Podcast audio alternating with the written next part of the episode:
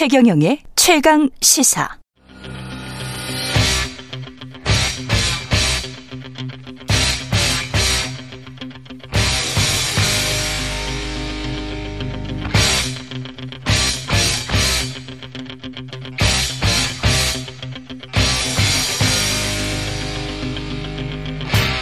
네, 답답한 정치 이슈를 팍팍 때려보는 시간입니다. 정치 펀치 이번 주는 김재원 국민의힘 전 최고위원과 말씀 나누겠습니다. 안녕하세요.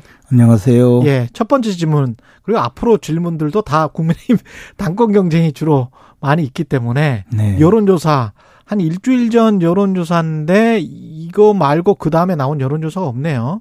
KBC 광주 방송과 UPI 뉴스가 넥스트 위크 리서치에 의뢰해서 지난 11일부터 12일까지 조사한 내용, 자세한 내용은 KBC 광주 방송 홈페이지에 참조하시면 되고요. 이 조사에서 유승민 전 의원 차기 당대표 적합도 1위를 기록했습니다. 다른 후보들과 격차가 꽤 났었는데 계속 이렇게 일반 국민 여론조사에서는 선전하는 이유 어디에 있다고 보십니까?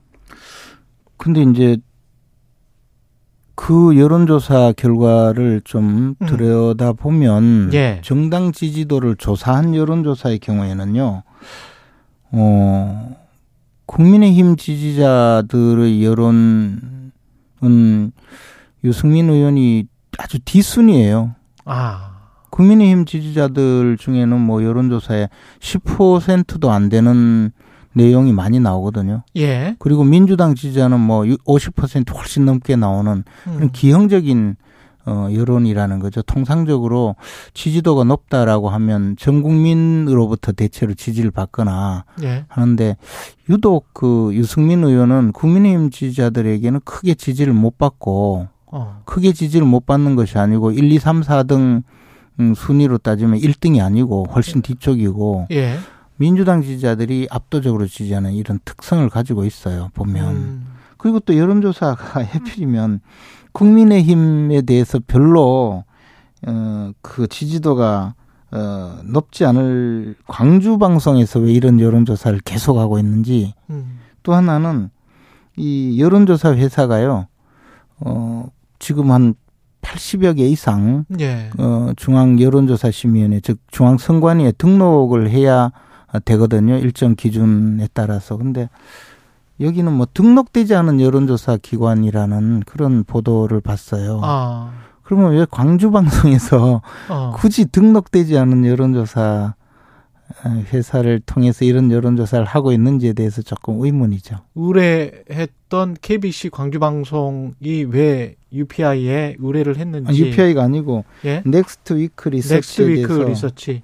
예. 예. 아, 해당 조사는 UPI 뉴스와 KBC 광주 방송이 함께 넥스, 넥스트 위크 리서치에 의뢰를 했었던 것이군요.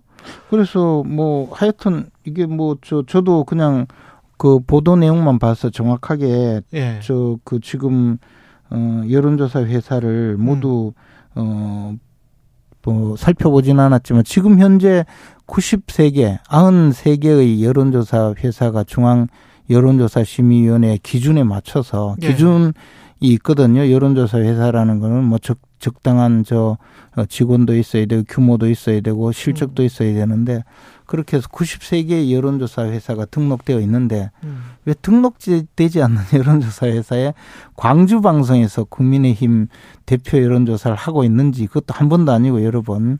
그 이게 이게 이제 저 또 어, 여론조사를 하려면 돈도 좀 드는데 그 점에 대해서 첫째 의문이고요. 그렇다고 하더라도 이제 유- 유승민 의원의 여론조사 결과를 보면 그 일반적으로 우리가 알고 있는 그런 어저 여론조사 결과는 조금 다르기 때문에 어 이- 그냥 뭐 국민의 지지를 많이 받고 있다. 유승민 의원이 민심의 그 지지를 많이 받고 있다. 당심은 좀 덜하더라도 민심은 내 편이다라고 할 때 조금 더 분석을 해봐야 된다는 거죠. 꼭 그런 거는 아닌 것 같다. 그럴 수도 있다는 거죠. 그리고 특히 네. 그거보다도 지난번에 당내에서 이제 우리 뭐 국회의원 선거든 대통령 선거든 또는 뭐 서울시장 선거든 이런 국민의 선택을 받는 경우에 당내 경선에서 여론조사를 반영할 때는 이제 역선택 방지 문항을 넣지 않고 그냥 일반 국민들로 하되 당내 경선에서 당내 투표를 할 때는 역선택 방지 문항을 어, 넣는다는 원칙이 저 있었고요. 그래서 예. 제가 선출되었던 지난번 바로 직전의 그 어, 이준석 대표를 뽑았던 전당대회에서도 이 역선택 방지 문항을 넣었어요. 음. 그리고 어 그것은 뭐 이어지는 것이 당연히 맞다고 생각하거든요. 예. 그렇게 된다면 어, 이 유승민 의원이 과연 1위를 하겠느냐 여론조사에서도 어. 어 저는 어 지금 현재 나오는 여론조사라 보면 전혀 다른 결과가 나오거든요. 역선택 방지 조항을 놓고 국민의힘 지지자들 위주로 한다면 유승민 의원의 순위는 많이 떨어질 것이다. 지금 현재 그냥 여론조사에서도 30% 반영하는 여론조사에서도 예. 지금 현재 나오는 여론조사를 보면 1등이 아니게 되죠. 그러면 누가 1위를 할 것 같습니까? 아니 이제 그것은? 그것은 뭐 다시 봐야 되죠. 그러나 예. 적어도 마치 유승민 의원이 어. 유승민 전 의원이 어, 여론조사에서 압도적인 1위다라고 보도하고 있는 것 자체가 예. 어, 이- 그 지금 현재 에, 그 국민의힘 경선 룰에? 에, 경선 룰에 지금까지 해오던 어, 경선 룰에 따르면 음, 사실과는 조금 다를 다른 결과가 나올 수 있는 것이고 음. 당원들을 반영하면 뭐 거기는 조금 더더 차이가 있을 수가 있겠죠. 근데 유승민 의원 전 의원이 말하는 이 당신만 너무 중요시하고 민심과 거리가 있는 당 대표를 뽑으면 5년 내내 여소야대로 가고 윤석열 정부가 하고 싶은 것은 아무것도 못한다. 저는 첫째 이제 뭐 당신만 반영한다는 말 자체가 의미가 없는 이야기라고 의미가. 생각하고요. 예. 민심을 반영해라라고 해서 여론조사를 반영하는데 그것도 이제 국민의힘 지지자 그리고 어, 무당파 어, 지지정당 없다고 답한 분들을 어, 저 합쳐서 반영하는 룰에 따르면 그 어, 전혀 다른 결과가 나온다고 말씀드리는데 또 하나는 어, 그렇게 해서 민주당 지지자들이 대거 어, 지지하는 후보라는 것이 과연 어떤 의미일까를 생각해 봐야 되거든요. 음. 예를 들어서 그냥 우리가 국민의 대표를 선출한다고 할 때는 민주당 지지자가 또 내, 내가 저 사람 지지하니까 투표할 수도 있겠죠. 그러나 국민의힘 당대표를 뽑는데 민주당 지지자가 특정인을 지지한다면 그분이 과연 국민의힘을 어, 잘 이끌 수 있어서 지지할 것인지 아니면 민주당에게 유리한 국면이 될 거라고 생각해서 그분을 지지할 것인지도 생각해 봐야 되잖아요. 민주당의 유리한 국면인지 아니면은 협치가 가능할 것 같은 당 대표인지 뭐 이렇게 생각할 수도 있는 거뭐 아닙니까? 근데 이제 지금 그렇게 생각한다고 보지는 않죠. 그리고 또 아, 하나는 예. 어 유승민 의원께서 윤석열 정부가 하고 싶은 것을 그러면 도와줄 것인가? 라는 유승민 예, 대표가 만약에 자신이 만약에 된- 이제 된다면? 예, 그것도 생각해 보면 사실 지난 대선 때도 뭐 전혀 그 유승민 의원이 대선 경선에서 패배하고 나서 대선 본선에서 뭐 특별히 도와준 기억은 없거든요. 그리고 어 지금도 예컨대 뭐 개돼지로 안다 이런 발언이 과연 본인 말대로 쓴소리라고 생각하는 국민이 과연 있을까? 쓴소리라는 것은 어 양약 고구 이어병, 충원여기 이어행 뭐 이런 고사에서 나온 말인데 어 듣기 싫은 말이라도 몸 몸에 에, 쓴 약이 입에 쓴 약이 몸에 이롭듯이 듣기 싫은 말이라도 어 본인의 행동에 도움 되니까 예. 어, 충고한다 이런 의미의 쓴소리인데 이건 뭐 그게 아니라 음. 단순한 공격이 아닌가라고 생각하지 않을까요? 그러면 음 말하자면 지금 유승민 의원의 그 모습은 늙은 이준석 음 그런 의미 아닐까요? 그러니까 늙은 이준석. 늙은 이준석이 다시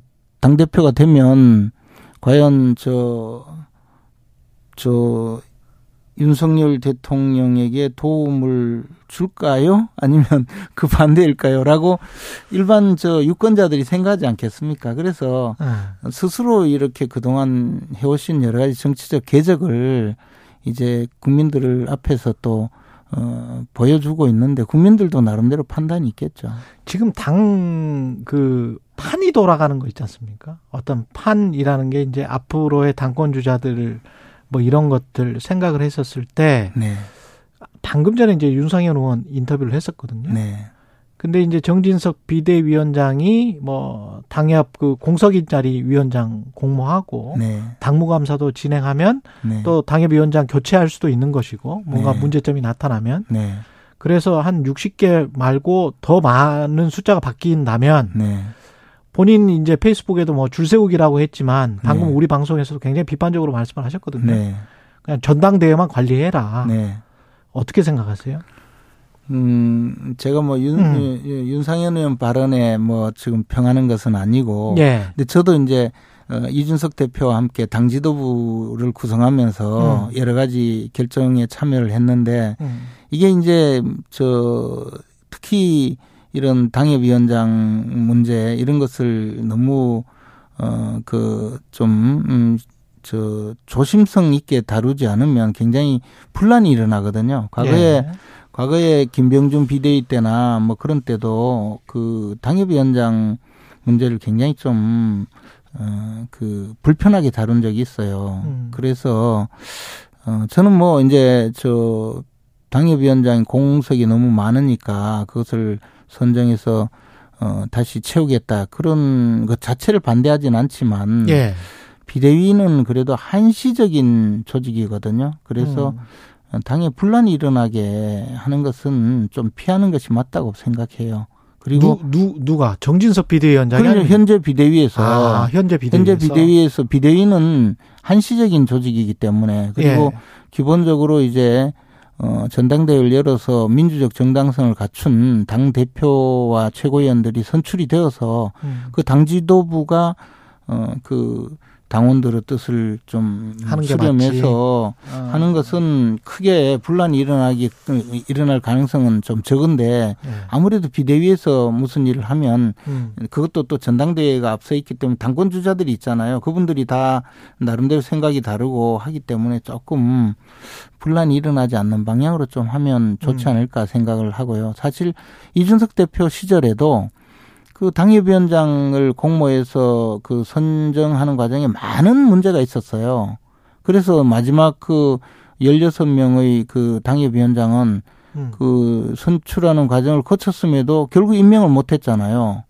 어, 그런 것이 당대표라고 하더라도 무리해서 어, 저 편파적이거나 또는 공정하지 못하다 이런 평가를 받으면 쉽게 그, 저, 알겠습니다. 어, 예. 임명하는 것이 아닌데. 시간이 얼마 안 남아서 조금 더 좀 조심하는 게 좋죠. 그 두 분이 계속 지금 거론되고 있는데 나경원 전 의원 같은 경우는 지금 저출산 고령사회위원회 부위원장으로 임명됐지만 비상근 자리이기 때문에 어떤 제한이 있지는 않다.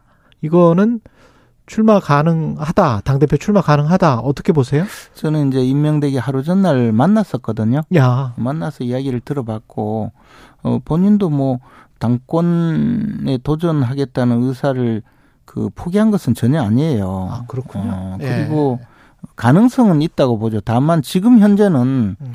어, 새로운 자리를 맡았기 때문에 뭐 내일 당장 전당대회가 아. 열린다면 그건 좀 어렵겠지만 예.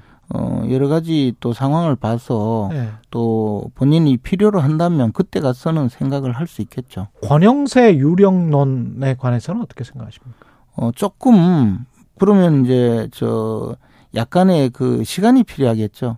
그, 장관에서 물러나서 도전해야 되지 않을까요? 당 그럼 전당대회. 시기가 3월 이후가 돼야 되나요? 그래서 이제 권영세 의원, 음, 권영세 장관이 도전한다면 아무래도, 아무래도 좀 시간이 필요하지 않을까. 어, 그런 생각이 있죠. 그런 생 그런 생각이시라면 나경원, 권영세 두 분 다 시간이 필요한 상황이네. 지금 상황은 어, 뭐. 당내 그럴- 계신 분들은 시- 뭐 상관없고 그래서 뭐 전당대회를 늦추겠다는 이야기가 있는 것인지는 몰라도. 아니 그 계속 그런 이야기가 어. 예, 나오니까. 그러나 예, 어, 이 이미 전당대회 국면으로 접어들었기 때문에 예.